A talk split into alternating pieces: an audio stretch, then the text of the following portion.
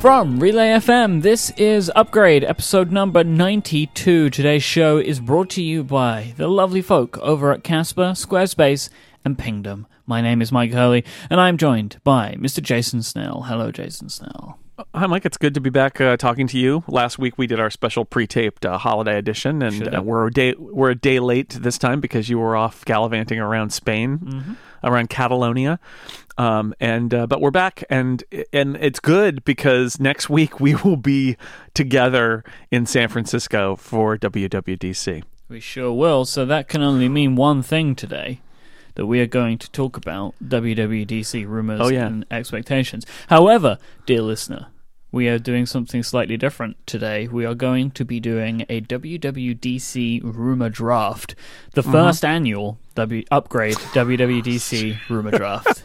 Okay, sure, first annual, right? The upgradies pointed out that 1st Uh-huh. annual was the right way to go because we did it again. So I'm going to explain that to you in just a moment about how we're going to go about doing all of that today. But we do have a couple of small items of the follow up. And Jason, I believe you need to make Yeah. some kind of public apology.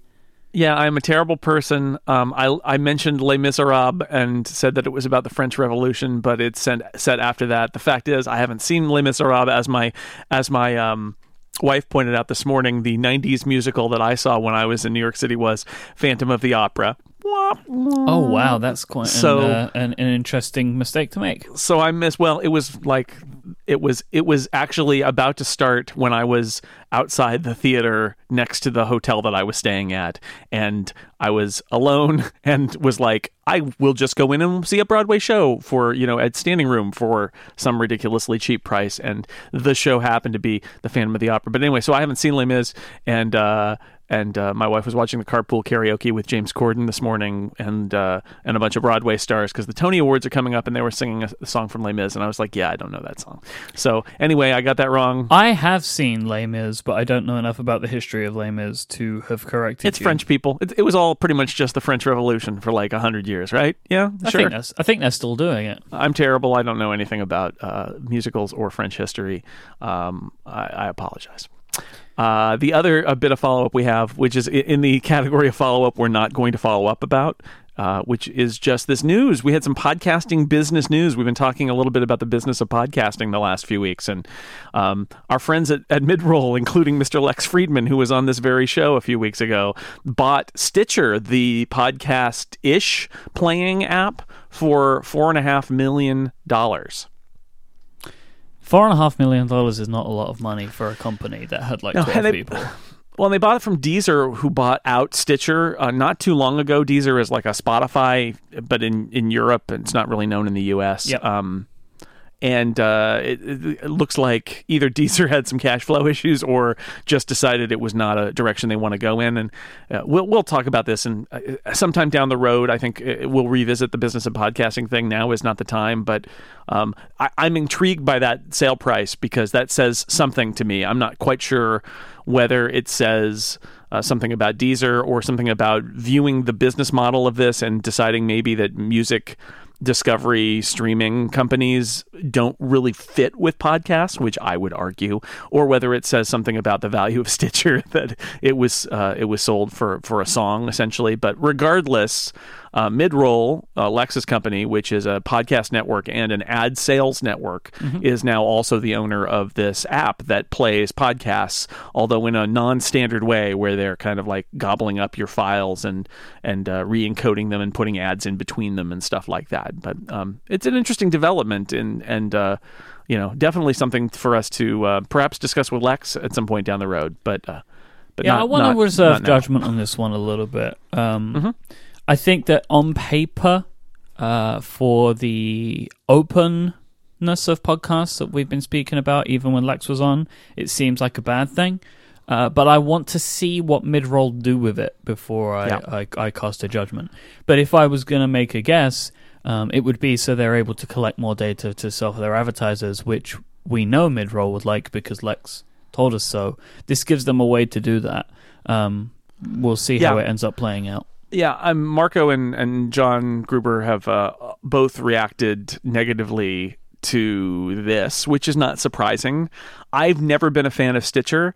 but I view this and think, you know, I, I'm not entirely sure that midroll isn't going to make Stitcher better because I think midroll is less interested in Stitcher's kind of weird total control, re-encode your streams kind of approach, and maybe more concerned with data. Yeah, with understanding the data. Um, but the bottom line is, you know, Stitcher's only a few percent of the podcast market, a small percentage, and their demographics. They, Midroll's going to be able to tell what the behavior of Stitcher listeners is, but Stitcher listeners aren't like other listeners, so they're going to get they're going to get behavioral data about some segment of the podcast market, but that doesn't necessarily mean it's behavioral data about that that can be portable to other parts of the podcast market. So I'm I'm I'm also going to wait and see. It is in the Midroll's best interest to try and attract as many podcast creators as possible into the Stitcher platform. So I'm interested to see what they do with it, right? Because as you say, they uh, currently have a specific type of person who listens in Stitcher, Right. Um, as opposed to the you know, all apps have their own specific types. You know, I bet Overcast skews more technology show. I bet the iTunes app skews more NPR. But Yeah. they're bigger audience wise, I would say, than Stitcher are. Um, oh, by by far, by far, I would say. so, you know, it would be interesting to see what the midroll do. I mean, we are not on Stitcher. We have never been on Stitcher at Relay FM. Uh, we just didn't like some of the terms in their contract agreements that they that they make you sign to be in, as part of their platform. Uh, whilst we have signed agreements with other companies, you know, like Google and Spotify, we are more comfortable with those companies and those agreements. We take it on like a you know company by company basis. We'll see what the Yeah, midroll well- do. I would be interested if they're able to create a platform that is as open as you can make a platform. Well, let's see. Also, I would say, and I know this seems maybe not uh, intuitive, but um, you know, we were talking about NPR type other you know leading P- professional podcasters um, wanting more data, and Midroll wants more data too. No, no doubt, because the advertisers want more data, and as as uh, as Lex said, they want data and are being sold data that doesn't even exist in some cases. Um, but Midroll also has been very committed to the concept that we have here at Relay and that I do on the Incomparable, which is that these are ads that are read by the hosts in the host's voice. They they have not introduced pre-taped, you know, radio ads. They have not introduced a product that goes through and auto auto dynamically inserts radio ads in the middle of podcasts based on when you listen and where you listen. There's a lot of really junky, sleazy ad approaches to podcasts that are out there none and none of those have been ones that i've heard midroll espouse. So although they are a big company uh, you know owned by a big company and they definitely want user data because they want to reach advertisers that, that's the business they're in i'm not sure they're the ones that i'm concerned about. But as Marco and John did point out quite rightly, uh, uh, an advertising vendor owning the listening platform is a very peculiar way to do things, and maybe Sure. maybe on paper isn't the best. Right? It feels like maybe that their interests would skew differently. Well, I, I think you could say that about Midroll in general, that they, they are, because they came, Midroll's story is that they came out of a, a podcast network. And they, they were a podcast network with their own sales team, and they decided to sell other podcasts. So they have Earwolf, the podcast network, and then they have Midroll, which came out of Earwolf. So that is weird in and of itself, right? Because they are, they have their own podcast that they're selling ads for, and they're selling ad, ads for other podcasts, including mine, including The Incomparable. They sell the ads for The Incomparable. Um, and they used to sell some ads for Relay too. Um, and I always thought that was a little bit weird and potentially a conflict of interest that they're a content provider with their own slots that they're trying to sell ads into. And do they, you know, uh, there, there are lots of arguments there about like, are they giving the best slots and is it just sort of leftovers or are they really trying to build a business that is that is neutral about this? Um, but uh, this th- gets thrown in there too, which is like they're trying to do a lot and it's unclear how these things work together or if they should. So it'll be interesting to see. I will welcome Lex Friedman back to the show. Um, Yeah, love to have him back. the not too distant future if he wants to talk about this. Lex, Mhm. our door is open. We enjoyed our last discussion. We'd love to hear what you have to say. But Yeah. today we have even more exciting stuff to talk about. so let me run down with you, dear listener, the uh, rules of engagement for the first annual upgrade WWDC draft. We have 28 rumors that have been added to a list by me and Jason. So we've been collating this list over the last week or so. It's things that, you know, we expect to happen or things that have been espoused as likely to happen. So we have been adding them to a long list. We will each take turns picking from this selection until we have put together our own list of 14. We will end up with 14 rumors each. Um, and then, after the WWDC announcement on Monday on the keynote, we will be able to score who picked the, Yeah. the most things that ended up coming true and crown the first ever w- upgrade WWDC draft winner on episode 93. So that is the rules See, for today's yeah, draft. So Incomparable does a lot of drafts, and if people don't know, this is like in in in professional sports. They often, when people are coming out of uh, high school or college, they will all the teams take turns picking the players, and then they own the rights to those players, and they can sign them. And it and then fantasy sports does that. Uh, you know, every year you pick who's on your your football team. And the Incomparable, we do it with silly things like uh, television characters or whatever. Um, but I'm a little uneasy about the idea that we're going to pick a winner from the draft because I don't, you know, I don't want to be held to a standard, but apparently I am going to be, and also because I think feel fundamentally everybody wins when you draft things. Yeah. But anyway, we we're are going to still do that. Yeah. We're all winning, But but there has to be one others. of us that will win the most. And uh, that All will be crowned next time.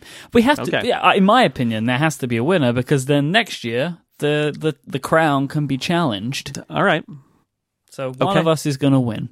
So draft picks one to five of the first annual upgrade WWDC draft are brought to you by Pingdom. Do you like how I did that, Jason? Um, Uh, that's very good. That's uh, sports. The, all the sports leagues uh, are are looking on with admiration at how you've integrated the uh, advertising into the product. The product now. It's perfect. You can start Bravo. monitoring your websites and servers today at pingdom.com slash upgrade. When you go there, you will get a 14 day free trial so you can get started immediately monitoring your websites and servers. And when you decide to sign up, if you enter the offer code upgrade at checkout, you will get 20% off of your first invoice.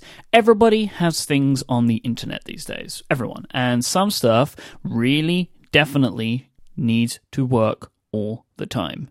We know this, right? Let- Let's say you own a store and you want to make sure that your checkout function is working. Or just let's say you have a blog and you have some stuff that you're working on, some good pieces, and you want to make sure that your site stays up. There are so many things that you're going to need to do to try and keep this stuff level. You know, you want to think about caching and all that type of stuff. But Pingdom is something you need to have. It is an essential tool in your tool belt if you have a website of your own, because Pingdom will be the first to know when your website goes down, and then they will tell you immediately. Let me tell you how they do this. They use over 70 global test servers to emulate visits to your site. They can check its availability as often as every minute and monitor the performance of your server, database, or website. They can do all of that for you. They have the ability to look at things like contact forms, e-commerce checkouts, logins, search functionality, and so much more. Anything can break on your website, and Pingdom can check all of it.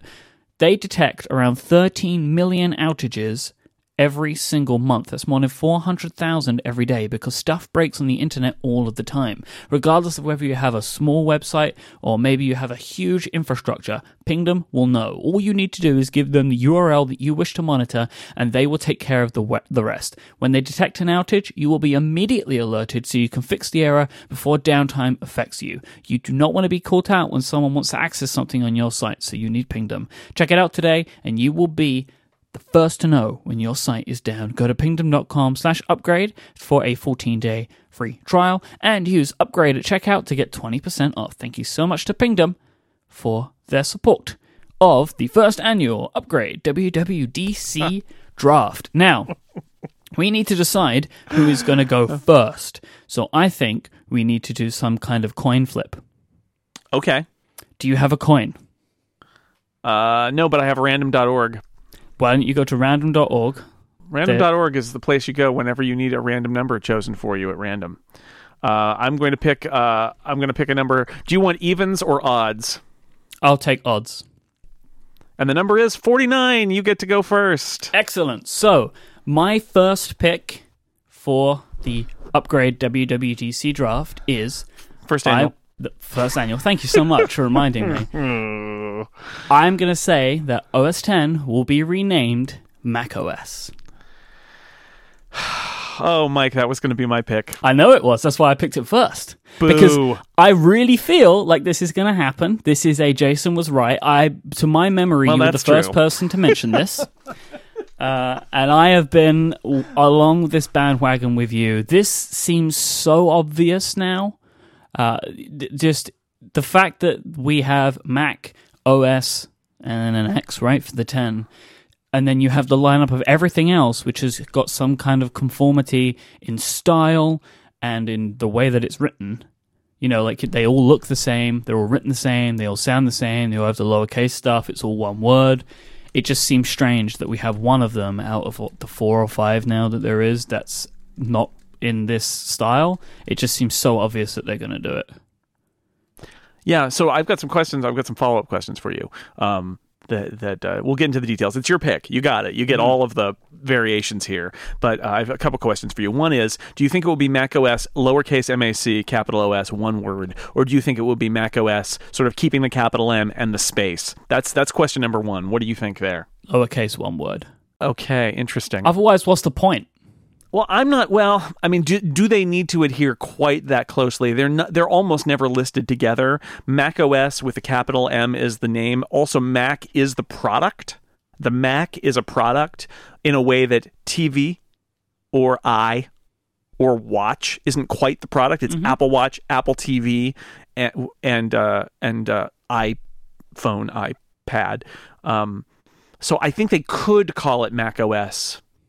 Uh, and and capitalize it and maybe put the space in it. I think it's a possibility. Um, although again, maybe this is just me denying. I have to say, when I look at people talking about this and saying this, the people that are like, it's going to be Mac OS capital M with a space are the people that used Mac OS before. I think that Yeah. there is an element of like not wanting to Oh. let go. the odds. I mean, the odds that uh, people like me and uh, Gruber are going to just defy it if it's called Mac OS, one word with a lowercase m, and just continue, just begin to call it Mac OS again with capital M and a space. Uh, I, I'd say those odds are uh, pretty good. Well, just it's like the deny fact it. that we call them iPads and not like a bushel of iPad or whatever iPad it is that- devices. yeah, that Apple Yes. want us to call it. iPad right? branded uh, tablet devices. But I do think though that you would end up eventually giving in because it is the product name. Like you're giving it like a different name, and not the product, but like you know, it is Yeah. the name of the OS. Like it might be for Yeah, a while. so. Like you, you, you just hold on tight to what you feel is right, but eventually we're gonna we're gonna have to, to let go of it. Okay, so the next question I have for you is, um, what's what is the version number? Is it Mac OS 10.12? Is it Mac OS 11? Or as somebody on Twitter pointed out to me today, is it Mac OS 12? Because it's currently 10.11, so you go 10, 10, 9, 10, 10, 10, 11, 12. What do you think? No, really, I don't think they're gonna put a number like in the marketing. Well, I mean, they do iOS iOS nine, right? Yeah, I just don't think they're gonna do it with macOS. Uh, okay, Are they going to stick with California place names? Yeah, So you think it's going to be Mac OS Monterey? Yeah. There will be a number right that it has. Sure, it'll, it might say version 11.0 or even version 10.12 in the about box, but you're saying no marketing name, No marketing uh, name. no marketing number. Yeah, because I think it's not important, and I also think that once I think next Good, year, good, good argument. I think Well, it's I- not I- important. th- now they've shown that the number's not important now because they've gone to 10, 11, right? Like the number doesn't mean anything. But it is important for they, they use it in marketing for all of their other operating systems. So if they're truly going to be parallel, would they not use a number? right. So this is my other part: is I think that iOS 11 will not be called 11. I think they're going to go to 10, and that's it. Because I think once you get to a certain and the numbers just get too high. So I think they'll go to iOS 10, and then they'll change the name. Well, you know, Android Android uses their le- their lettering scheme with a with a clever name, and the Mac has just had these nicknames. Would Yeah. iOS end up with nicknames, or would they would they are they just going to call it iOS and not even talk about the new iOS for for for 2016? I think they'll give it a name like they did with the California place names. Because they came up with that, right? They came up with the California place name thing kind of for no reason. Like they Yeah. just wanted to give a name to OS 10 because the numbers were getting ridiculous, I think. So you know they they were done with the cats and they were just like let's not go to numbers. Let's actually go and give it some names.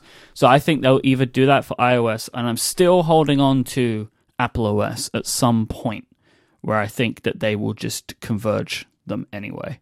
Not like the os's but i think they'll converge the branding in some way. I, I don't think it's going to remain ios forever but that's my own weird little pet thought.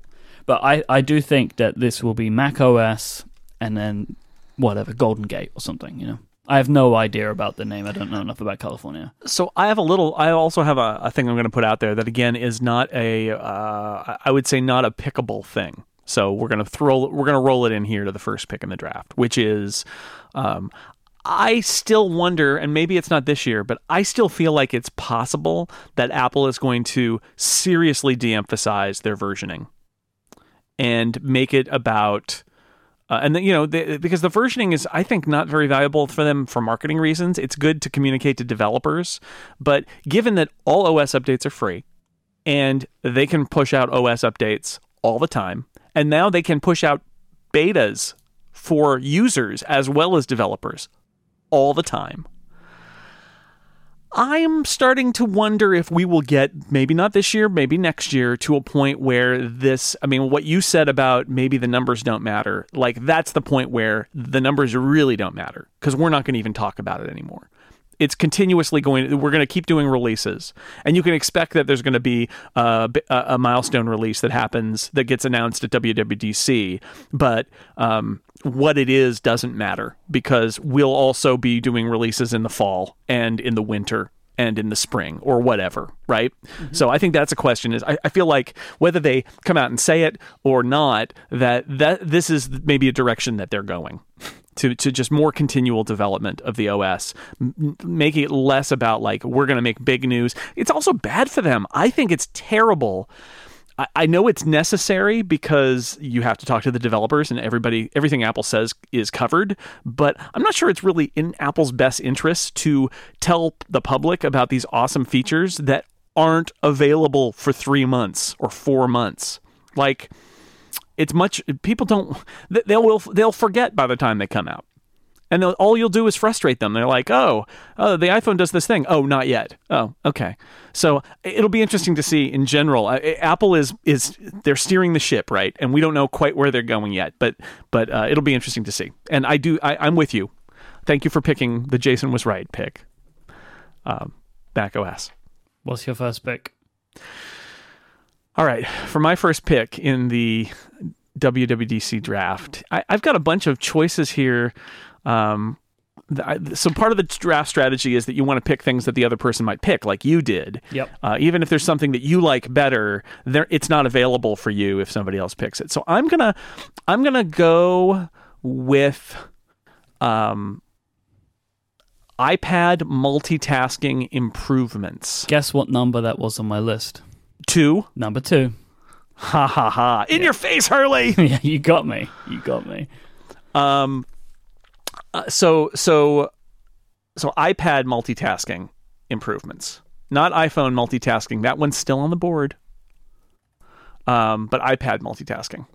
Uh, I so last year, the iPad uh, got some love from the iOS update for the first time in a long time, mm-hmm. including all these multitasking features that are not available on the iPhone. They're only available on the iPad. And when when they announced it, only the iPad Air 2 existed and, and, and could support them. And we're like, oh, well, okay. And I bought an iPad Air 2 because I wanted to have something that could run uh, this thing. Well, now we've got an iPad Pro and another iPad Pro. Um, and even the iPad Mini, the new iPad Mini can can do this. But the iPad Pro makes this even more interesting. But it was a first take last year, so lots of stuff could be better. The the uh, the app picker could be better. Uh, the ability to perhaps connect uh, a couple of apps so that they can run, they, are paired together and they open simultaneously. Right now, the right side app is always the same until you manually change it to be something else. Um, there's no drag and drop which is understandable for a version one, but wouldn't it be great if you could drag data from the left side to the right side or, or, or vice versa? Um, and uh, the ability to possibly either run the same app into in, in split screen or update some apps so that they're essentially running themselves in split screen. However you want to cut that, but like be able to have two Safari windows open at once. Wouldn't that be nice? Um, instead of having like fake apps that fake out Safari just so that you can run them in the sidebar. Uh, uh, so th- those are my highlights, but uh, just overall, I'm going to say more, better multitasking features, please.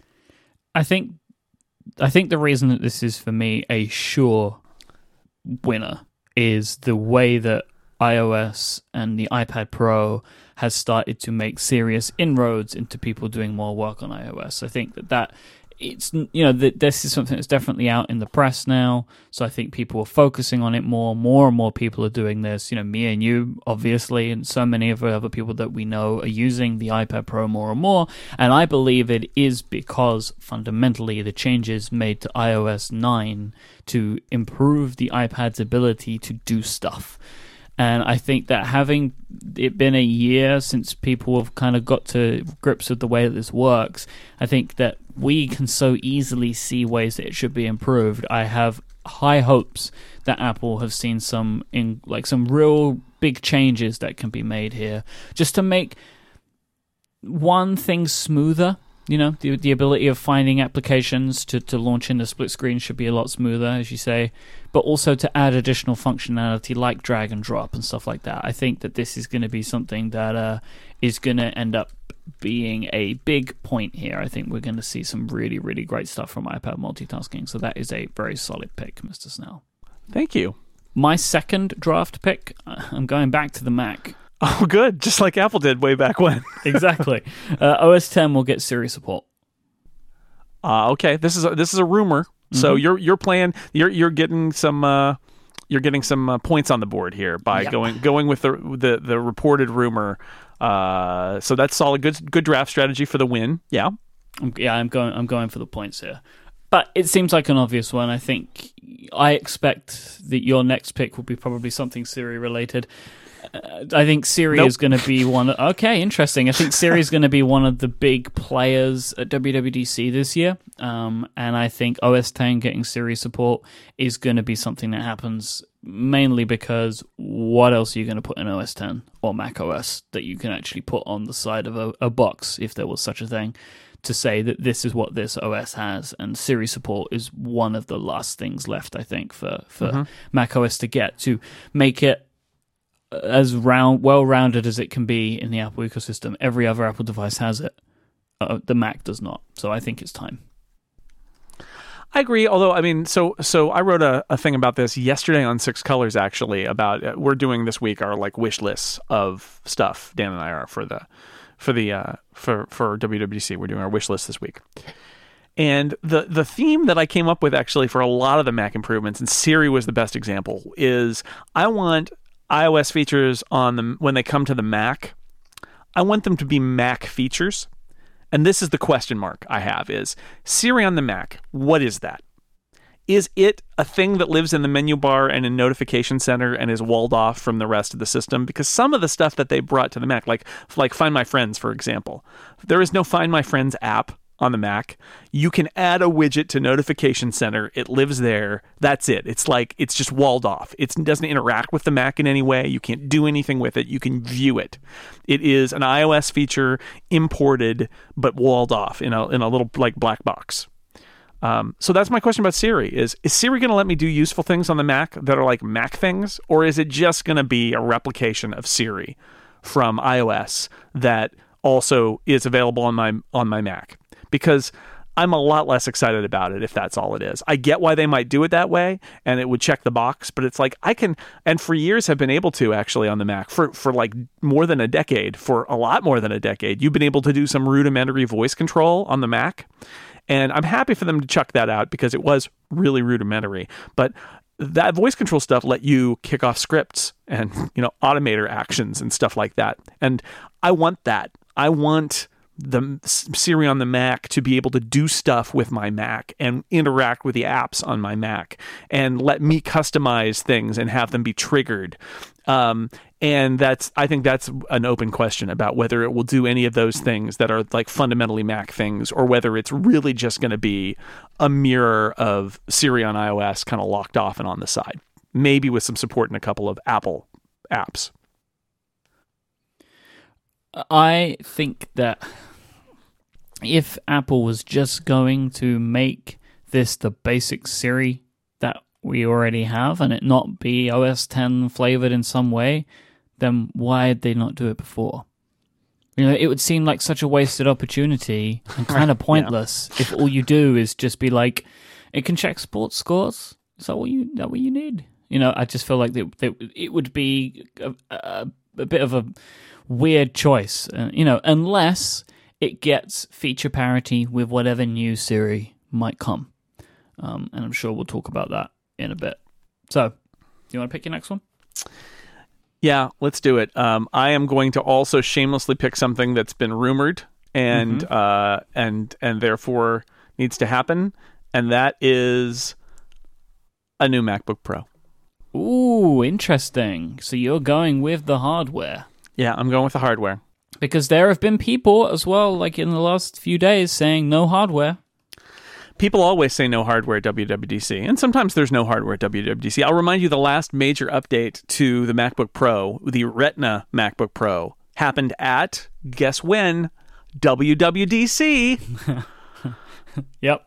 And the Mac Pro, right? But it was like four years ago that the MacBook Pro, I think the Retina MacBook Pro came out. It's been a while. Um, it could get, you know, it could get thinner and lighter and faster. Um, I, I've somebody was upset with me when I said that on Twitter yesterday. They're like, "Oh, but I don't want that terrible MacBook One keyboard." It's like, well, that, you're not going to get that. That's none of the rumors say that. The existence of the Magic Keyboard suggests that even Apple is well aware that the MacBook keyboard may be a little bit pushing it for their pro users, let's say. But I do think it could be thinner, thinner and lighter, and a little more more in line with the MacBook and the MacBook Air in terms of being not as thin as that, but thinner and lighter. Thunderbolt three uh, which is also USB C compatibility. The rumor is that there's that um, that uh, that screen, uh, the the OLED uh, touch screen mm-hmm. above mm-hmm. the keyboard. Mm-hmm. That's that's that's a rumor too. So that might be in there. I'm I'm taking a wait and see attitude to that. I am skeptical of a touch device uh, on a keyboard because I don't look at my keyboard most of the time, and so forcing my vision down there is not my favorite idea. Then again, it solves the zombie arms problem, right? Which is that Apple firmly believes nobody should be reaching out and holding their arm out and interacting on a on a Mac screen. That the whole idea is that you know you should be interacting down. There's the two perpendicular surfaces and they want you down on the keyboard and the mouse and so if you put a screen down there that would be a better place to interact and I don't think they're wrong about that. So we'll have to see the details of it. But it's been a while. Uh, it's time for some hardware revisions. And uh, uh just when you say, "Oh, but it's a developer conference," they they. Uh, uh you know, it's always about software announcements because it's not a, a major product launch. It's a developer conference. Guess what uh, a fact about developers? 100% of Apple platform developers develop on the Mac today because you have to use a Mac to develop iOS apps. you have to. You have to.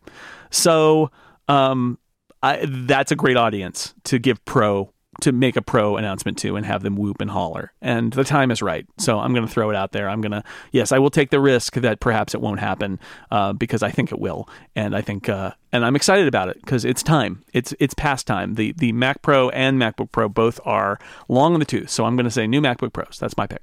I'm fully on board with you. I think we're going to see new MacBook Pros on Monday. I don't think they're going to ship Monday. I no. think they're. I mean, because there's the question of if it does have this new screen in it, if it does have Touch ID in it, what about OS 10, which doesn't support these things? So I, they talked about that on ATP a couple weeks ago, and I, I, I they were way too skeptical about it because the, the fact is when new features like like the Retina MacBook Pro, in fact, when new features are, are, rolled out on hardware, there's an interim OS update that supports it, and then there's the proper you know, and then and it has to run that build, and then eventually there's another bug release build that comes after that, and then it can run that build, and then eventually the full version comes that fall. But uh, I don't think that would be if they have a product ready to ship with Touch ID, let's say, it'll ship with a version of OS 10 that has the Touch ID stuff in there. And that's just how it'll be. They won't hold that for the fall and hold the hardware. They'll just roll it in. That, that's how they do it. They've done that since time immemorial. They've done that. So that's what they'll do. Now they may do you're exactly right this may not even be one of those it's shipping now or it's shipping friday or it's shipping next friday. It may be it starts shipping in july or starts shipping later this summer. That totally could be the case um, because that product the existing macbook pro is so old that if they if they have a, a, a month even where um, they're getting those out the door and the new ones coming in they'll be fine. They'll be fine all right, my next pick then. Uh, Okay. I'm going all in on Siri now. Uh, Siri API. all right Again, another thing long overdue. Uh, I think a Siri API is something that we should be seeing now. Um, this, you know, what was it? The was it the iPhone 4S that introduced Siri? yes long time it's been around and i think that there has been enough chatter in the right places to suggest that we're going to see something. No idea i have absolutely no idea what this is going to look like. I know what i want it to look like. You know like I, I want it to just be siri controlling applications. I want developers to have a strong api that they can pick from specific tasks that siri is able to do right? So start relatively small. I'm reminded of the when multitasking was first introduced right? It could do like those six things I'd be totally fine if Siri could do like a small subset of things in applications, but they're things that you would really want it to be doing to start with, and then they can build out from there. I have no idea what could happen with Siri. I think there's going to be big Siri changes that bring the API along with it and puts it on OS 10. Uh, Yeah. But I have my fingers crossed. I am definitely in the camp that WWDC 2016, the big thing that comes out of it is Siri oh. 2.0. I hope so. I, I think for all the reasons detailed previously, uh, including on this show, I think we're all waiting for the next leap by Siri. And what we've seen is incremental stuff with Siri.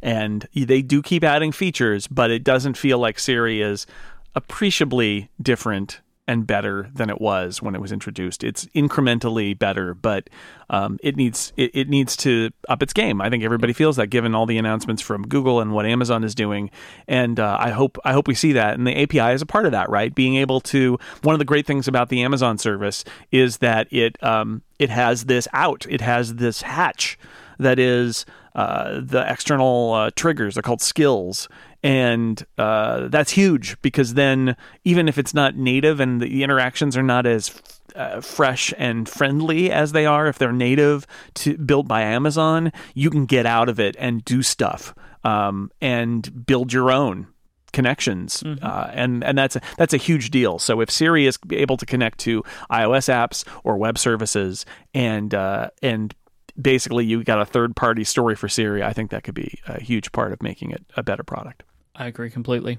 Jason, you're number three. All right, so I'm going to choose. This has a little bit. Uh, again, you you've gotten in my head a little bit about uh, about wanting to win this, which is which which is making my choices a little bit more practical and a Uh-huh. little less wacky. I guess I'll save the wacky for later. There's a lot So of with- wacky in this list. We're we're gonna get to it. so with my third pick, I'm going to pick new 3D touch actions and functionality for the iPhone.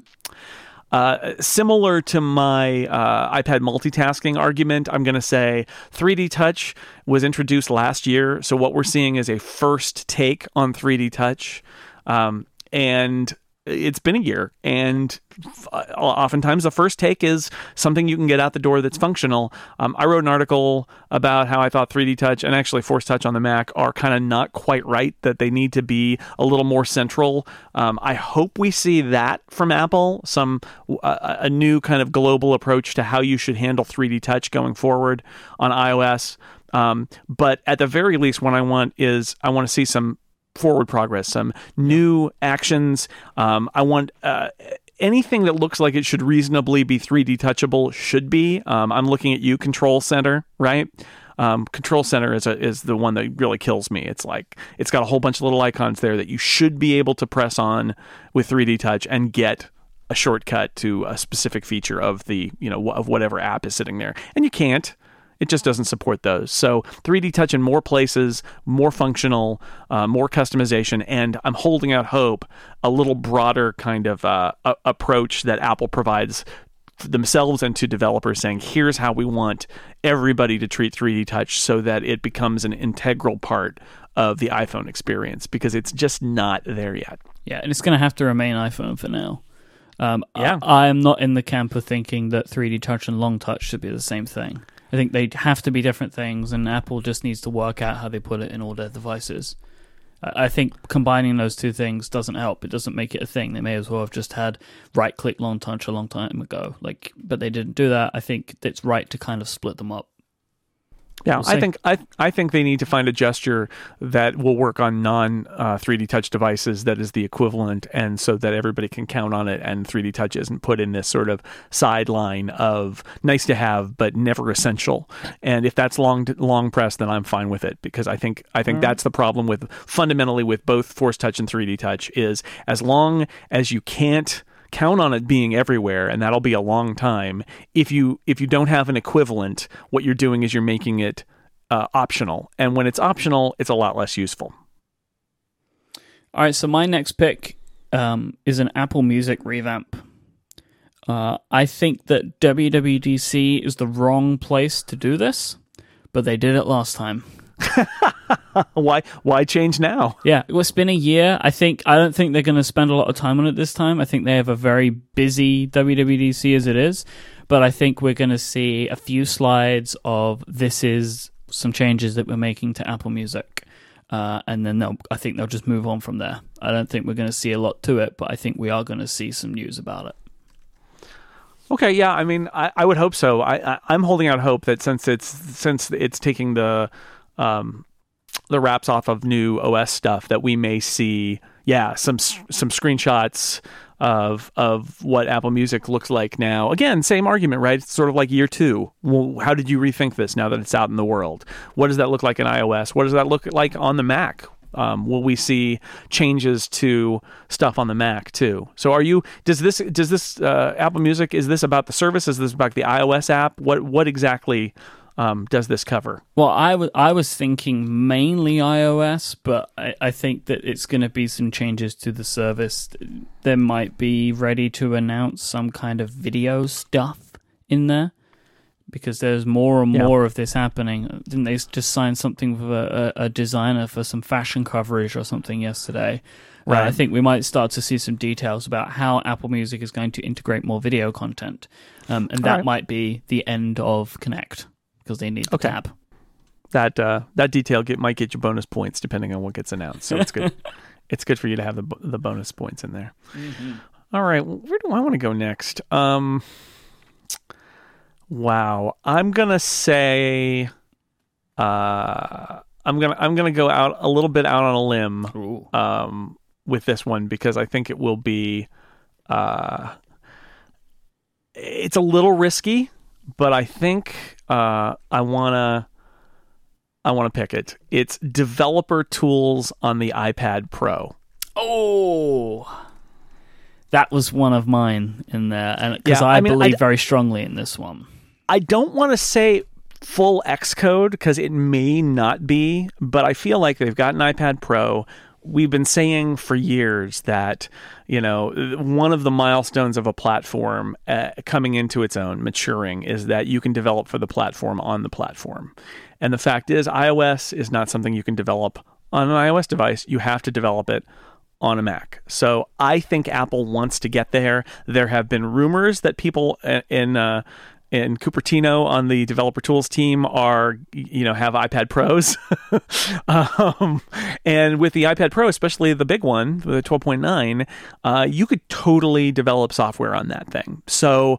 I want I, I want to see that now. Maybe what we'll see is a light version, or pl- somebody suggested Swift based, maybe like playgrounds and things like that. That's something that's light. I would like to see Xcode for iPad, even if it is limited in what it's what it's capable of doing. I would love to see Xcode on the iPad Pro. So um, since this is a developer conference, and I feel like Apple's got the pieces in place now, where it's got devices legitimately powerful enough and screens legitimately big enough. In the case of the 12.9, that I think they could do it. So I want to see it. I want to see developer tools on the iPad Pro. I think you're right. Uh, I also think that whatever it is, it will be Swift only. I feel like it's a waste of their time and effort to to go with anything else. this is obviously what Apple believe is going to be the future. If they're building something new, I think they may as well just go all Swift on it and just wait for people to catch up if they want to. That that works, right? I mean, I, I think um, people complain because people complain about everything, but uh, you know, but the details, yeah, there there will be some details that will be interesting, but I, I want it to be, um, I want it to be there, and I think some, I think there will be an iPad Pro developer story. So that's that's Definitely. how I'm gonna I'm gonna put it. Yeah, And my last uh, pick in this round will be for a okay. New. That's not how drafts work, but okay. That's it's a, it's a round sponsored by Pingdom. This is yeah, this is yes, that's true. Okay, uh, will be a new Apple Watch home screen design. So saying goodbye to the honeycomb. all right. That was on my that was on my top picks list. So good job there. Way to go. I think that time has proven that that is just bad design. Um, the, the tiny icons that sprawl off into the distance that are impossible to move around on the device or in the app consistently, um, that kind of shrink and grow whilst it looks really good in a demo is incredibly hard to use. Uh, the icons being so small and being so close to each other makes them incredibly hard to pick what you're looking for on the run. Uh, I I just think that time has shown that that was not the best way to try and display the type of information Apple's looking to display. Uh, if they want to continue with apps, which they definitely do, um, because that's what people expect on devices now. I think that they are going to have to, and they will, do something to change the way the home screen looks and is presented. Yeah, yeah. Uh, fully endorse this. I think the big uh, we've broken it up into a few little bits here, but the the big um, question for the Apple Watch is how proud is Apple of its first conception of the Apple Watch and the Watch OS, and how willing is it to two years almost after they announced it, how willing is it to accept that it that they missed they missed some things. They didn't get it right outside of the box. Because I feel very strongly as an Apple Watch user, as somebody who uses it every day and likes it, that there are some things about it that are just wrong, that they blew it. They didn't know they had this initial they took a shot, it didn't work. The home screen is a good example of it. It's terrible. Um so we'll see. Watch os 3 right? Like how much do they rethink the apple watch? And how much are, do they like double down and be like no you're gonna get to like it. You're gonna you're gonna the honeycomb you will embrace the honeycomb right? And i i hope they don't. I really hope they don't because that nothing would make me uh, less enthusiastic as an apple watch user than apple uh, coming out at WWDC and saying that they think the Apple Watch is fine Yeah. because it's not. because we you know we are on record as really loving these devices but they are imperfect as you know as many Yeah. things are and if and if apple doubles down on some of these imperfections that would be upsetting Right. Fix the problem. Fix the things that are getting in the way of your product being great. mm-hmm. Because those of us who believe that it could be great and that hardware is not the only problem here, the software and the, some of the interface conceptions just are in the way of the of the product. Um, we'll see. I mean that that's a that's about personalities, right? I don't think that's even about technical capability. That's like, are you willing to change some of your assumptions from two years ago about the Apple Watch? We'll see. Um, but I, I, I really hope you're right about this one, even if it gives you points. And uh, I'm, I'm going to sit in that keynote now, and I'm going to be like, oh, that's a Myke choice. Boo, boo, boo, they'll announce the siri api and you'll hear one man going boo. Boo. everyone turns to you it's like Myke Yeah. picked it yeah, that's right. I thought I was hoping that would be a boy. Yeah, it's going to be a big. All those Siri announcements are going to be big point totals for you. But yeah, we'll see. All right. Um, it's my turn, uh, and so with the last pick of this first cycle, I am going. These are these are all big. i love how much you hate that i'm rewriting the rules of drafting here Yeah, this is Myke. Myke drafts are not they're not canonical drafts non-canonical drafts. Exactly right. Um, I okay. So I don't want you to make a complete run on uh, Siri related things because I don't want to be the guy who's booing during the entire Siri section. So I'm going to take a page from that Macworld piece that I wrote, speculative Macworld piece I wrote a couple of months ago, and say Apple's going to announce the Siri speaker or something like it, a piece of hardware with Siri integrated mm. that sits somewhere in your house and listens to what you have to say and talks back to you and plays music and stuff like that. I I'm going to put that down. A, a a hardware announcement for a Siri related product. Now, my my hesitation here is this sounds like a fall product not a summer product. Yeah. And not a WWDC product. But I just I want in on the Siri uh, bandwagon. so I'm gonna I'm gonna I'm gonna put a chip down on the Siri speaker. Um, just in case that this is because Amazon's got theirs, Google has announced theirs. Does Apple come out and say us yes us too rather than spend the entire summer even if it doesn't ship until the fall rather than spend the entire summer hearing how oh, Apple's got to come up with a strategy for this because Google's coming out with their thing and Amazon's already out there. Where is Apple? Um, that's not necessarily a great reason to introduce a product, but some stranger things have happened. So I'm gonna I'm gonna throw it out there. The Siri speaker. This is one that I've really considered as a wild card. I believe maybe that something like this would exist. I'm not entirely convinced there could be a developer story here too. I mean, the, the way that I, I get this into the WWDC keynote is that it's part of the API discussion.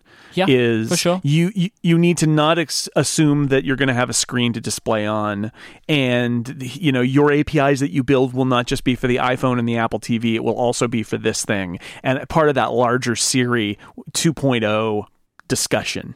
That's that's my theory.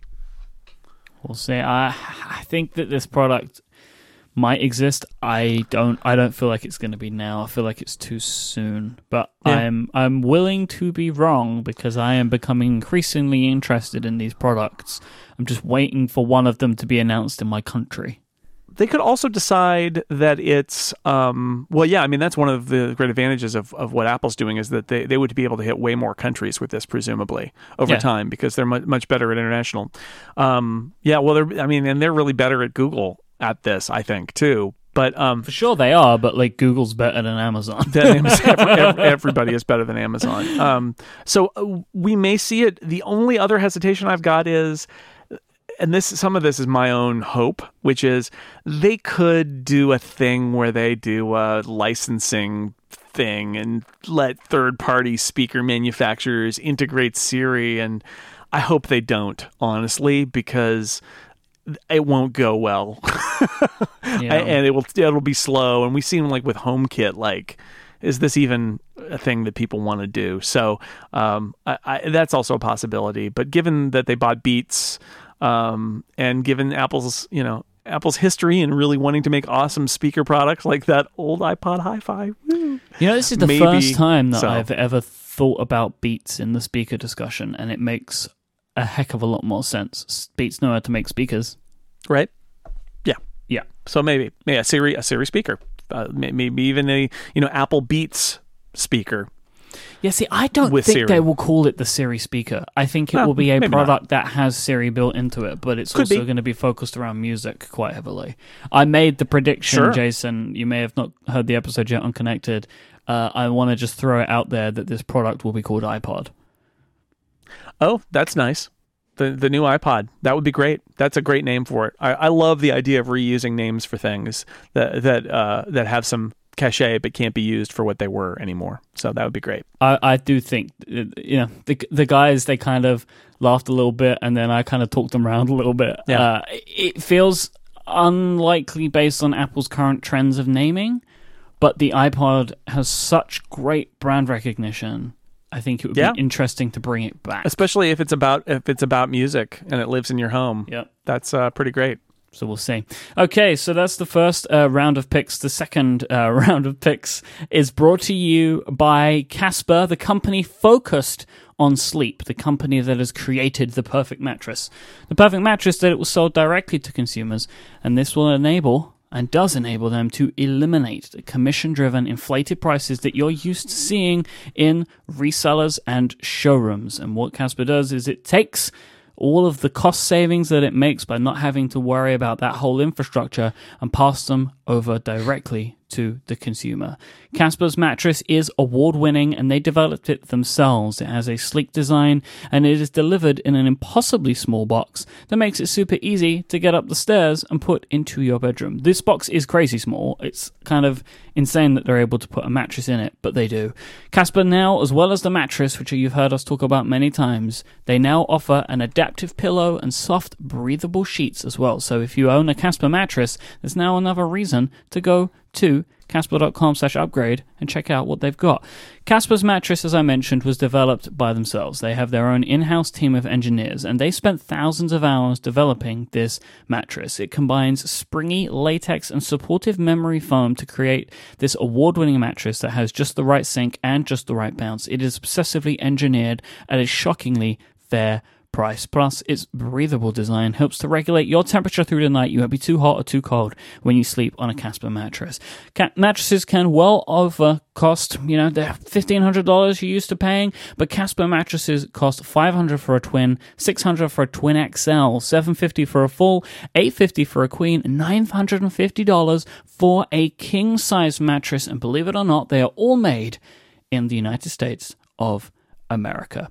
Buying a Casper mattress is completely risk free. Don't worry about the fact that you're buying it online and it comes to your house and you're not sure if you're going to like it.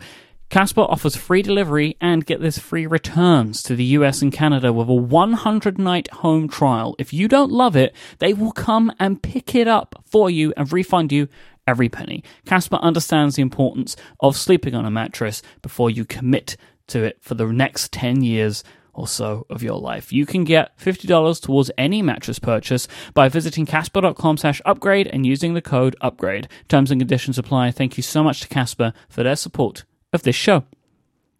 All right, Jason. Next up, Yeah. I'm going to pick native watch apps.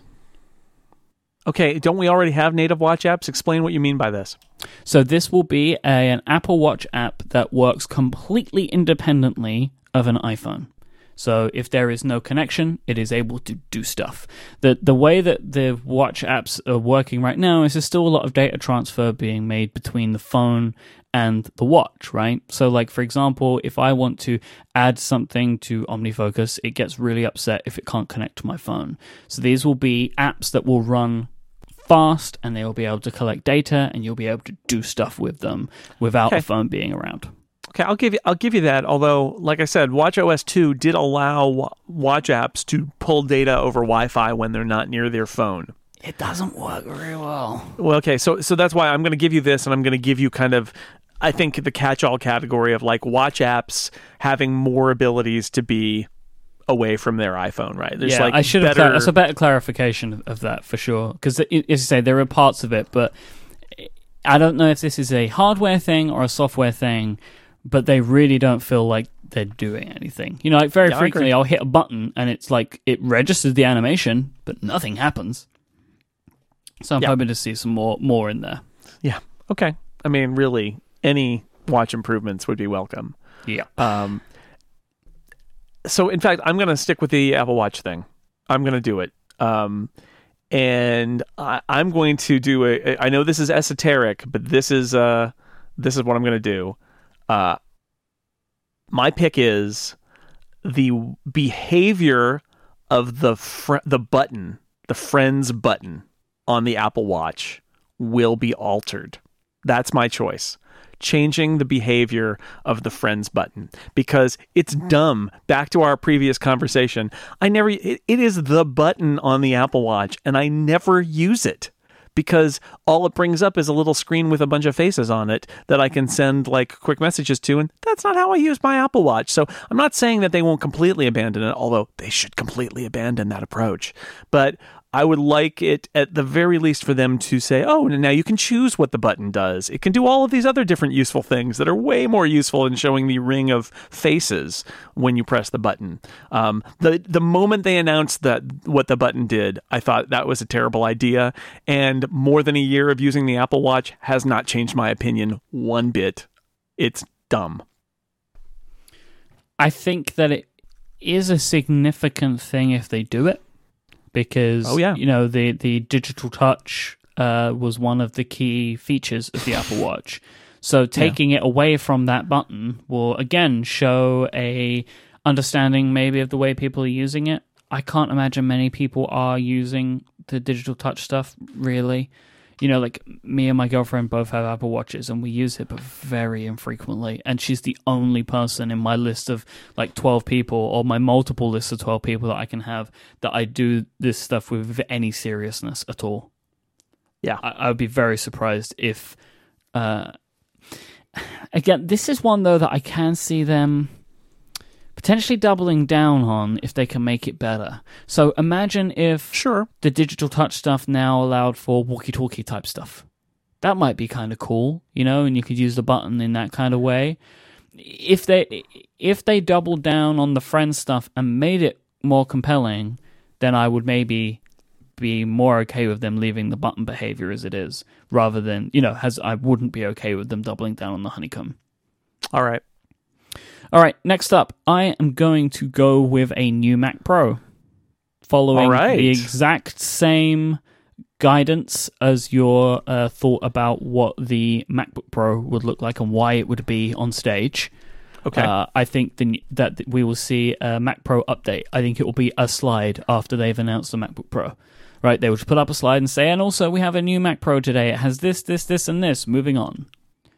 That's all I think it's going to get, but I think they'll do it there because if you want to get a cheer from, you know, from any audience about the Mac Pro being updated, it's the only one you're going to get it from. Oh yeah, I, I know exactly right. If you want to do it as something other than a press release, this is the audience. And again, they they announced it at a WWDC, so why not? Mm-hmm. Okay, um, I'm gonna go. I, I'm I'm not entirely convinced this is a feature that could be that will be good, but I feel like they're probably going to do it, especially since we've seen Google announce it as well, which is bring multitasking to the iPhone. And if you saw that Google I/O keynote, um, they showed it, uh, the split screen on a on a big Android phone with two apps running top and bottom. And I thought, okay, what happens when you slide up the keyboard? right, like the keyboard is the size of the app.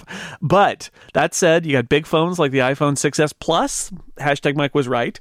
Um, is there a way for Apple to make multitasking somehow useful for people with especially the big the big phones since they've already built it into the OS for the iPad. Would they allow that? Whether it's something like a split screen or something like a virtual screen where you've got it peeking it and you sort of like slide them up and down to get the quick access to them um, or when the keyboard slides in it slides the the you know the one that's not active off the screen temporarily while you type. Uh, or even something like slide over might be useful on a phone where you could very quickly flip uh, into this thing that you've kept pinned to the side, look at something, and then flip it back out, which is different and distinct, I think, from uh, from regular multitasking switcher. You're somebody with an iPhone 6s Plus. What do you think? Is this a possibility, and and or is it dumb?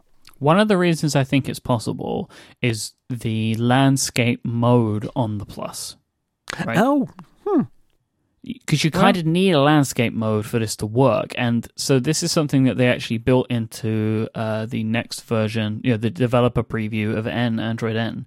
Android didn't have uh, a, a landscape mode but when you enter into multitasking mode and you go to your home screen it will show it in landscape. But it doesn't do that if you're not in multitasking mode. If you turn your phone on the side it doesn't change things into landscape. So it, it needs a landscape mode kind of fundamentally for it to work because I think I've I've played around with this in N and really it works best when you're in multitasking sorry when you're in landscape because you get to see the majority of the application's Right. information side by side. I do want this feature not Great. to do serious work on but for little things. So like a couple of days ago, I got an email from someone who needed me to check a date for something, but it was like three dates that I needed to give them, and it was annoying me to jump backwards and forwards between apps. I would have loved to have just very quickly brought up Chrome that I could check the date of the thing in and just type them into the email, boom, boom, boom, like I do on my iPad. I wanted that. I don't want to run my phone in that all the time, but for the quick things that I need to check, it would be really useful. all right. What's your pick? So, following on from the Mac Pro, I think if they introduce a new Mac Pro and a new MacBook Pro, they they will f- for sure have an external Retina display to go along with it. Huh. Bold prediction. Bold prediction. There's there's been a lot of speculation about it, and then I think the ATP tipster said no, it's not gonna it's not gonna be there. But I I, I feel like you're right that you you want to see. Um, you want to see them as a package. You want to Yeah. be able to say, look, hey, professionals, you have these professional devices, and yes, you will have an external display, a big external display that you can uh, that you can connect. Um, the Thunderbolt display is going out of stock, um, and it's very old.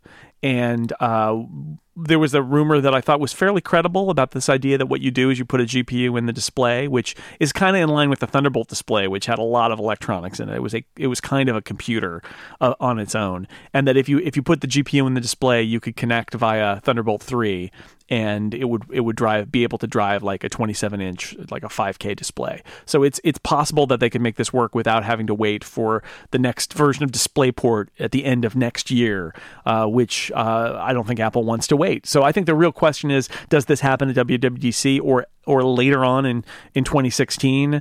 Um, and uh, it's an open question, but again, you know, if if you're going to do it, you're not going to cannibalize any sales. Say that you're going to do it, um, even if it's just. And yes, you will be able to connect this to a beautiful, brand new 27 inch 5K display that Apple is shipping uh, this fall.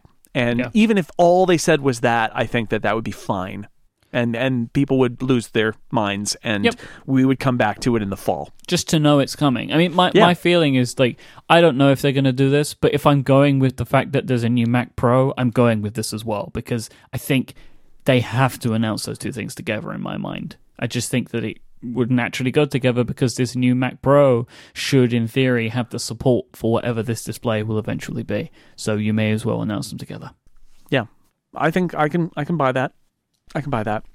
All right, for my pick in what is what the eighth round of this draft, I'm going to pick uh, something that is uh, totally just a way for me to collect some points. We've seen with the Safari developer preview that Apple is is really working on a lot of WebKit features. The WebKit team is sort of open about the fact that they're working on some other features that haven't appeared in the in the preview yet.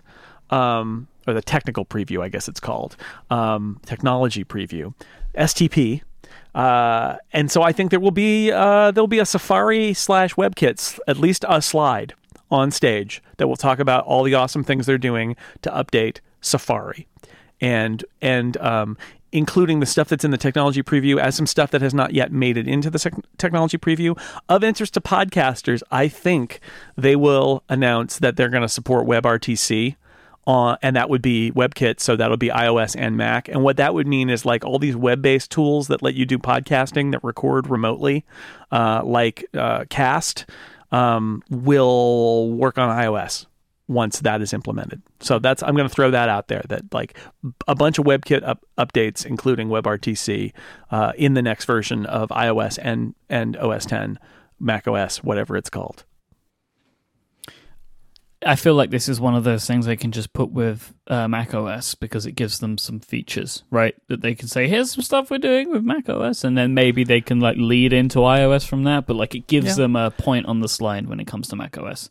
And as a developer, yeah, as a developer conference too, just let them saying, "Hey, we did the Safari technology preview. There are a lot of amazing things. If you're a web developer, look at all these amazing things that we're going to have. You you can follow along. We're announcing today that these other features are going to be in the build of the technology preview that comes out today, and they'll all be in the OS uh, this fall. And uh, and It was like, a couple of years ago when they kept talking about the DOM, which made no sense to me at all. I had no idea what the DOM was, but everyone was really excited about the fact that you could do things with the DOM. Dom. You know. It's either Perignon or DeLuise. Either way, it sounds great.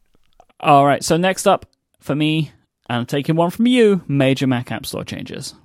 Okay, lay I just on me. think that the Mac App Store is a disaster. I'm not the first person to realize this.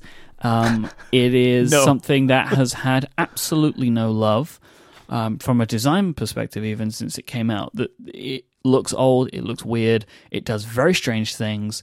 Um, major developers are not going anywhere near it and or leaving it. Something needs to change. I don't know what it would be. I don't know if major Mac App Store changes means just they're going to just change the way it looks and feels to use to maybe make it more useful. Maybe they bake it even deeper into the OS in some way, or maybe they change how it works from a technical perspective and make sandboxing more friendly. Or they just make the business proposition nicer on the Mac App Store. Maybe Mac App Store upgrades. Maybe they put it there to try and bring some people back. I don't know what it might be, but I just feel like the Mac App Store is going to get some time on stage to announce some kind of fundamental changes to the way it looks, feels, or is approached to by developers. Uh, this will be the first time we've seen uh, Apple Anything. at WWDC since the well, we've we've seen you know there was that story about Phil Schiller taking over some responsibilities for for app Right, stores, right, right, and yep. we've and we've seen the app review times lower and stuff like that. So there's probably a uh, story coming from Apple that is, look, we we are making changes. We've listened and we're making changes, and you've already seen it with the app review. Whoa, big you know applause line there, and here's some other things that are going on. My hope is that one of the major Mac App Store changes is absolutely like we're going to loosen this way up because we want the Mac App Store to be thriving and there's too there's not there's a, too much good stuff that's not in the store yet and we want you all in the store with your Mac apps. So we're not we're dropping the requirements for this and that and you know you'll still need to be approved and we'll still need to make sure that you're not doing something that's bad, but we're no longer going to lock you out if you whatever. And maybe there's a, you know, and uh, there's going to be a way for you to have an installer and you know the way your installer will work within the Mac App Store is people will open it and then the Mac App Store app will run the installer itself and walk people through what's going to happen or and an uninstaller that does the same thing. I mean, whatever however deep this goes, I don't know, but I would love to see that where where Phil Schiller stands on stage and says, "Bottom line, we want you all in the Mac App Store. Here's how we're going to make it uh, possible for you to be in there because there aren't enough of you in there just now." And Cross you know, I. I don't know if they just say to hell with sandboxing. I you know I don't know what you do, but maybe I because would. you can still you can still install OS 10 applications as easy as you ever could. So I don't know if it's necessary. Many Yeah. people might disagree with me. Many people will probably agree with me. I I don't know, but I feel like that wouldn't be the worst thing to do. Yeah, I know. It's like uh, we're doing it right in the Mac App Store, and we're doing it so right that nobody uses it. Yeah. Well, great. Good for you. Good for you. I, I think We've got our great little place here where we don't even observe the rules. so. And you could spin this a couple of ways. I would say you could spin this as we are um, we are uh, really going doubling down on the Mac App Store. We're going to make so everything can get in the Mac App Store. You could also spin it the other way, which is we are giving up on the Mac App Store. We, the, super curated approach totally failed, and so we're going to open it up. But either way, they should do it. Yep. Yep, most definitely. All right. Um, for my choice in in the ninth round, I'm going to pick from iOS a customizable control center. Nice pick. Uh, control center needs to make some changes. It's the thing you flip up from the bottom of the screen. I mentioned 3D Touch earlier. The ability to uh, choose some things, even if they're all system based. Uh, it would be great if third party apps could provide things that go in the, you know, could that are for the control center. That would be really great. But even if it's customizable, especially on iPads, there's a lot of room down there and not a lot of choices. Um, I would love to be able to um, have some other functionality that you can uh, you can toggle quickly uh, from there because sometimes you know some people don't use some of those buttons they're like i'm never going to flip it open and tap on the calculator so could i replace that with something else. That would be great. Whether it's something that's just from a predefined list of eight things that apple will do will offer you or whether it also includes something that third party app providers can provide. Uh, but regardless uh, i like control center. I use it all the time and i would like it to be more functional. Couldn't agree more. I would love to be able to change some stuff. One of my favorite things about Android, they have this stuff in the notification shade, uh, and you can move things around in there now. I mean, it's in the new version, it's in the developer, pre- uh, like in the, the beta version of N, but you can customize what goes in there. You can move things around to your own order, and there's some great stuff that you can choose from. Um, and I would love to be able to see some of that. Like, for example, I very, very rarely need to turn Bluetooth on and off. Now I have the Apple Right. Watch, who turns Bluetooth on and off. If you're an Apple Watch user, you do not need that there right because you need it on all the time. Right, but you may be somebody who has a corporate VPN and needs to toggle their VPN on and off, and you can't do that from Exactly. Control Center. Or, for example, something that I cannot believe is not in there is low power mode. I just cannot believe that low power mode is not in Control Yeah. Center. I, I flick up Control Center every single time thinking that it's there, even though I know it's not.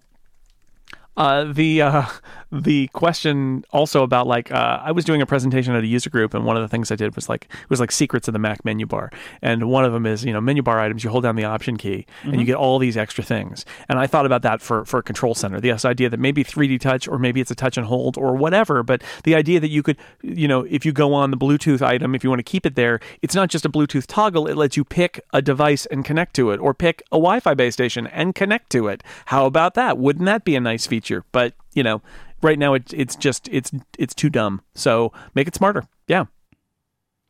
My next pick is iOS software keyboard improvements. And this is a, a few different things here. Okay. Um, I would like to see more layouts in the software keyboard on the large iPad Pro. I want to see the international layouts promised to us. Mm-hmm. Um, and I also want to see the third party keyboards become like actual keyboards. You know, I want the switching to be better. Um, Yeah. I would love to see them be able to perform a lot better. Um, I, I just want to see that really kind of pick up now. We're a couple of years into this, and nothing has really significantly changed to try and make these keyboards stronger. You know, you've you've got stuff like Gboard, which people really love. I can't use because Google is is, as you mentioned, not so great about outside of the US at times. Um, but I I want to see people being able to use these keyboards as their main keyboards without having a nightmare trying to switch backwards and forwards. Um, why can't I turn off the standard one? Why does that always have to be enabled? I understand that like they want to enable it for security when you're entering passwords, but just show a specific password only keyboard. Let me Yeah. choose between SwiftKey and the emoji one, and just let me leave it at that. Like if I want to choose a third party one, stop giving me the first party one. Right. I really want to see some changes there. Uh, I will throw in a couple that I want. Um, I want a distinct set of settings for hardware and software keyboards. Because Yep. when I'm typing on a hardware keyboard, I do not want auto capitalization. I do not want autocorrect because it it incorrects my correct typing and it's infuriating. So then I go and turn it off.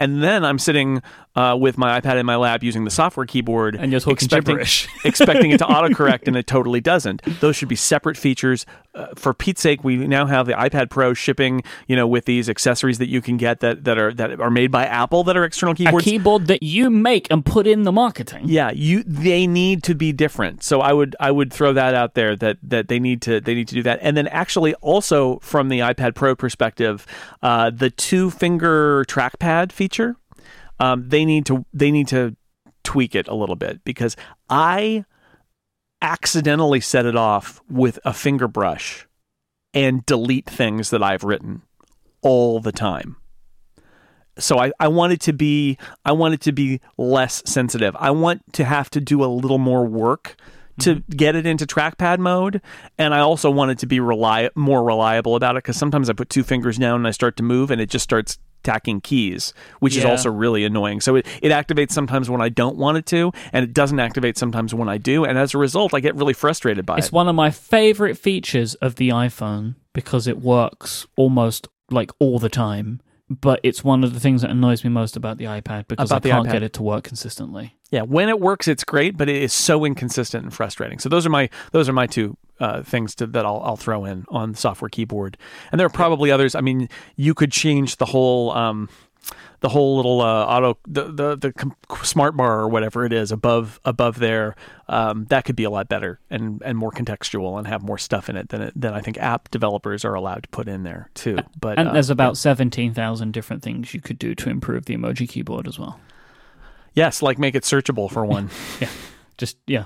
Yeah. Yeah, You- I- I wrote a whole story for Macworld about that. Apple's emoji are emoji game is really strong, and their keyboard on iOS is really poor. All right, so for my uh, my pick, rounding out round ten uh, and the end of this block, I'm going to choose major changes and improvements to CarPlay. You are probably the uh, the only person in the world that has had the amount of experience of CarPlay that you've had. I, you know, just used it that one day and made the video. Tec- technically, no. I, I actually have it hooked up. Um, I was I was using it the other day because Apple actually has come a long way. In in uh, one of the weird things about CarPlay is like iOS nine wasn't that great with CarPlay, but like iOS like like a couple updates in, it got a lot better. CarPlay is way better than it was a year ago when I made that video, and I keep thinking about making a follow up. And people who have CarPlay in their cars perhaps have experienced this. I don't. I have CarPlay in a box that I can plug in in my house, so I should probably put it in my car at some point just so that I can write about it some more. Um, and now it's at the point it's much better now. And at this point, I would be willing to have it in my car, where a year ago I wasn't. But you know, they are Apple's trying to get in the car. They're in this competition with Android Auto. They need to make CarPlay better. So I want to hear them talk about and I hope they do. That's why I'm picking them. Talk about CarPlay and ways that they're going to make it better because it's still not that great. And I feel like they need to uh, spend some time saying we're gonna, you know, we're gonna make it better. They've they've teased that they're going to be able to do it completely wirelessly. How's that going to work? Are they going to do other features? I'm going to roll Siri in the car in here too. I feel like Siri needs to get smarter in the car regardless, but especially needs to get smarter in the car when there's CarPlay because a lot of times, you know what, you can't interact with a screen. You need to talk to a device, and Siri is not good enough at being uh, a, a, a, conversationalist in the car and help you get information that you seek um, with uh, while with you know while your eyes are on the road. So, uh, car, some sort of Apple in-car story that is not Apple's building a car, but is Apple is committed to making more improvements to CarPlay. I want to see it, um, so I'm going to put it on my list. The third and final block of draft picks is brought to you by Squarespace, the simplest way for anyone to create a beautiful landing page, website, or online store. You can start building your own site today at squarespace.com and use the offer code upgrade at checkout to get 10% off your first purchase. With easy to use tools and templates, Squarespace helps you capture every detail of what drives you because if it's worth the effort, it's worth sharing with the world. Squarespace will allow you to build a site that looks fantastically, professionally designed, regardless of how much coding knowledge you have. You don't need any, or you can have a lot. If you have a lot, they have a dev platform so you can dig in and tinker with stuff to your heart's content. But if you're like me and do not know your HTML from your Python, from your Ruby, it doesn't matter. You can build something that looks great with Squarespace. And I've used them for many years for just that. But also stuff like their 24 7 support, their commerce platform, their cover page functionality, their rock solid fast hosting, their beautiful templates, their security, their stability. These are the reasons that I've used Squarespace in the past. They're the reasons that you should use Squarespace or you should be recommending Squarespace to people in your life. You know, people that need sites, that kind of stuff. Squarespace is a great place, mainly because they have that 24 7 support, so you won't need to be helping them if they have any issues or questions or concerns. Squarespace I've got you covered. Also, it's a total package because if you sign up for a year, you'll get a free domain name as well, and they have so much other stuff. Squarespace plans start at just $8 a month, and you can grab a free trial with no credit card needed to sign up when you go to squarespace.com. And when you decide to sign up for a Squarespace plan, you just want to use the code UPGRADE at checkout and you'll get 10% off your first purchase. Thank you so much to Squarespace for their continued support of this show, Relay FM, and of course, the upgrade WWDC Draft 2016. So we are in the final stretch now, Jason. Yes, the lightning round, if you will. You, you could say that. Um, I am going to go with uh, system wide iOS dark mode. All right, next pick here. Good choice. Now, this thing is being called dark mode. You know, Federico uh, did some great stuff here when he did his um, his iOS 10 picks, but I actually think it's going to be slightly more than this. Uh, I have a hunch that the Instagram design, the new black and white Instagram design, is going to be something that we see wider in iOS. I think that is a uh, a, a, a fresh kind of black and white style design or just way calmer design. You know, you take a look at the WWDC pages, everything's dark and, and you know, there's a simple color there that could easily be flicked backwards and forwards. I think that Apple is going to start to really change the way that the design guidelines are so things will be a bit sharper, a bit plainer, even more plain than what iOS 7 was, to allow for an easier ability to switch between dark and light. Yeah, I um so they introduced a dark menu bar in OS 10 a couple versions ago and it's really dumb. Yeah. because it's a dark menu bar. And that's it. And I think originally people uh, who had uh, apps that ran in the menu bar couldn't even easily tell if the menu bar was dark or not, and they fixed that. So now they can tell and they can change their icon to be the opposite when it's a dark menu bar. But what it's not is a dark mode for the operating system. Like, and I know, you know, you got a window, a lot of windows are going to be like documents and they're going to be lots of white with black text, and that's how it is. But some interface elements throughout could get picked up and, and sort of like darkened, and, and you, you have a second theme uh, and they didn't do it. So uh, on iOS, I would love to see it. I would love to see a dark mode. I would love to see it uh, something that all the OS can, uh, all the apps can pick up and do pick up. Uh, that you should be able to set it to turn on at sunset. Uh, all of those things I would like to see. because it's it's nice. It's nice when you're you know, when you're working in the dark, having a white screen in front of your face is painful when it doesn't have to be. And like uh, if you've looked at Overcast dark mode, for example, that's a good example of that. Something like uh, even like notes, I would rather have it be when I'm taking notes in a darkened room, like I um, often am when I'm watching a movie or something for a podcast. I would love to be able to have a dark mode for it. Instead, what I do is I, I end up triple clicking, uh, and I have triple click set to be invert screen. And mm-hmm. since everything in iOS is so uh, uh, aggressively, uh, you know, white with a little bit of black, if you triple click, it turns into a sort of a dark mode. It's weird, but sort of. Um, but a, a proper dark mode would be great. So I think that's what we're going to. I think we're going to see okay. something along those lines that will be a bigger kind of interface change again. I mean, it's it's been some years since iOS seven now.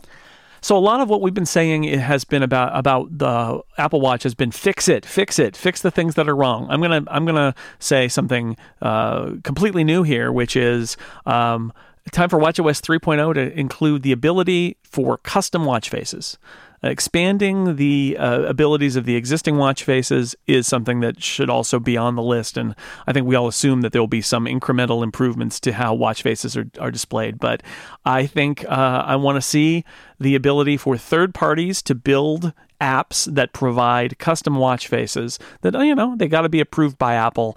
But I feel like it's time. The the Apple Watch one of the things that it does is tell the time. And I if you had asked me what the state of the Apple Watch's watch face game would be a year after it shipped I would not I would be disappointed with the reality of it. If uh, you know it's just not enough. And I realize there are lots of reasons you want to, there's intellectual property reasons, you don't want to knock off existing watch faces. There's a quality reasons where a lot of uh, like Pebble watch faces are really gross. That said, you know, having Apple have approval and have guidelines, I would like to see that, um, and I would I would like to see watch faces in general be more uh, customizable than they currently are. Um, I would trade this for fewer, more flexible Apple Watch faces. I would mm. probably do that uh, where you know right now an Apple Watch face sort of can only do one thing. If those all could be a little more uh, variable in terms of where they put text and what they put where, that would be nice too. But um, but I'm gonna I'm gonna go with the custom watch faces too. I think why not? Do you foresee custom watch faces as anyone can make one, or Apple makes it possible for approved designers to do it? I think it's the latter, right? Apple approval is going to be a key part of it. Whether it's, uh, you know, I would have just imagined it's going to be an App Store style process, but uh, where.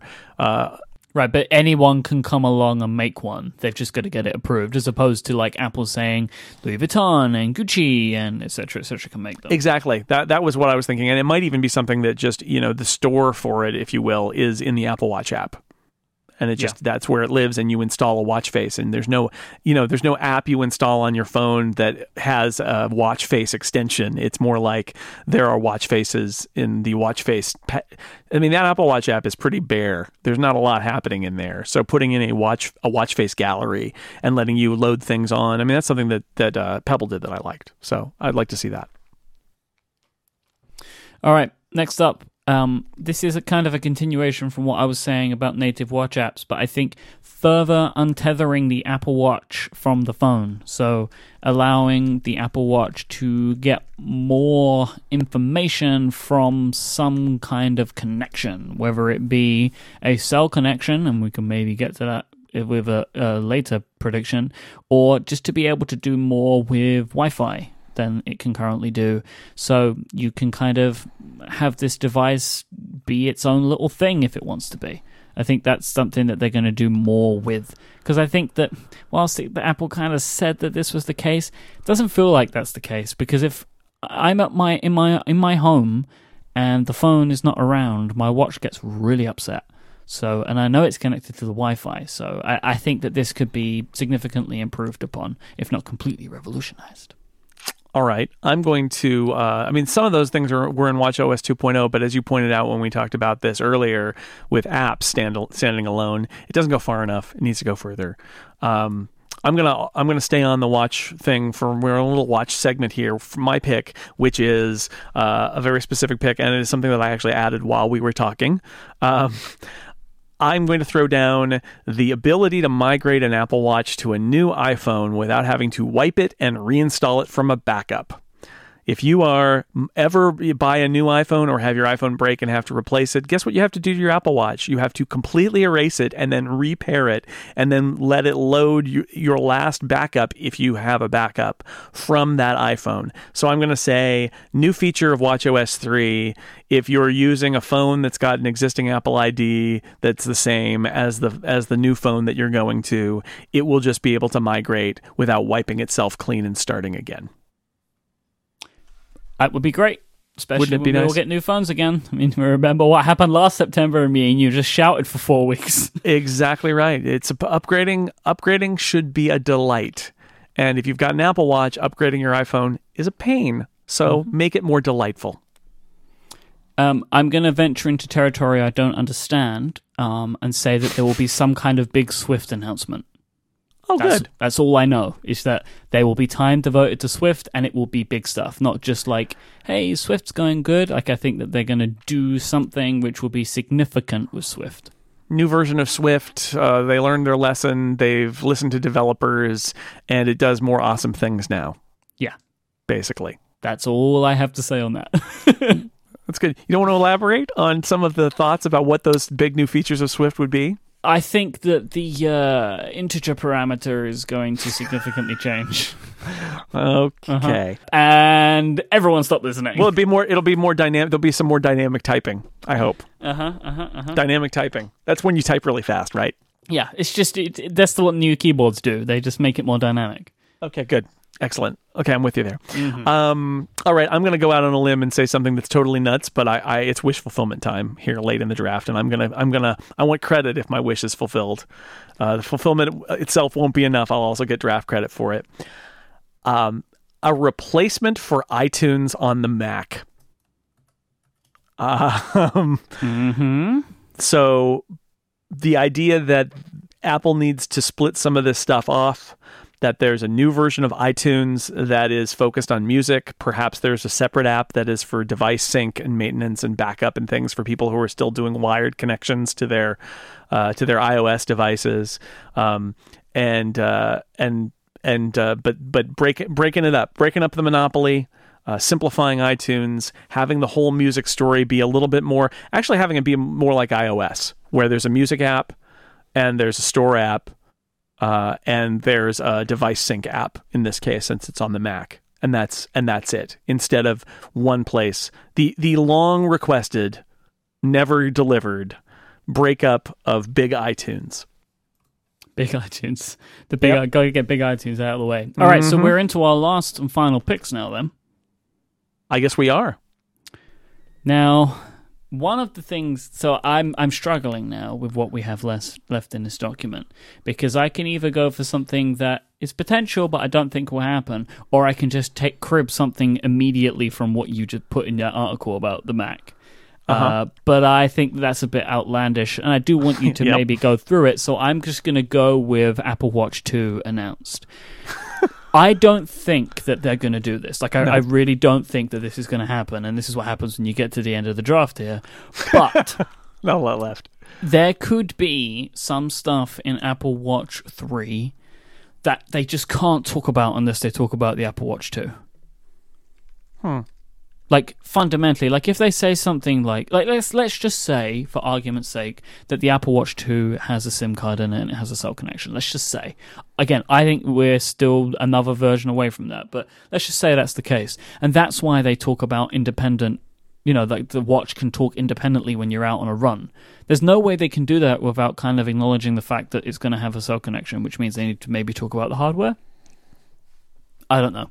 Depends on how much they want to give developers now, as opposed to giving them like three weeks before the thing ships. So it, it could be in uncharted territory a little bit with what they want to announce and what they don't want to announce, and how this impacts the hardware. Uh, but that's why I say that there is a slim chance that they announce the Apple Watch 2 shipping in a month two months. If the product's not selling gangbusters, they know it's a Q4 product. Like Tim has said, it's a holiday product. Maybe they just don't care about the fact that they're going to cannibalize some sales for a little while. I don't know. All right. Well, I think that's unlikely, highly unlikely. But That's why it's my do- last you- pick, my friend. too. uh, so for my last pick and the last pick of the draft, I've got some stuff that I could pick, but I'm not going to pick. I'm not going to pick any of those. Instead, I'm going to pick something that's slightly more possible than the Apple Watch 2 appearing on stage at WWDC, and it's this: to celebrate the fact that OS 10 is now Mac OS 11 they're going to say these go to 11 and spinal tap is going to appear on stage and perform at the end of the keynote. I that think there is more chance of a live upgrade from the keynote stage than than Spinal Tap to appear. I don't think I don't agree. I think I think the appearance of Spinal Tap is uh, more likely than a live upgrade or the Apple Watch 2 appearing. So that's what I'm going to say. Spinal Tap slash Mac OS 11. There it is. Just mark it. Mark it down. All right. I get like I win the draft if that happens. How about that? Will you agree to that? That's a double or nothing. Yeah, I tell you what, I'll give you that. If Spinal Tap come out on stage, no matter what the scoring is, you win the draft. okay, thank you. And that's the end of the draft, and that's the end of this week's episode.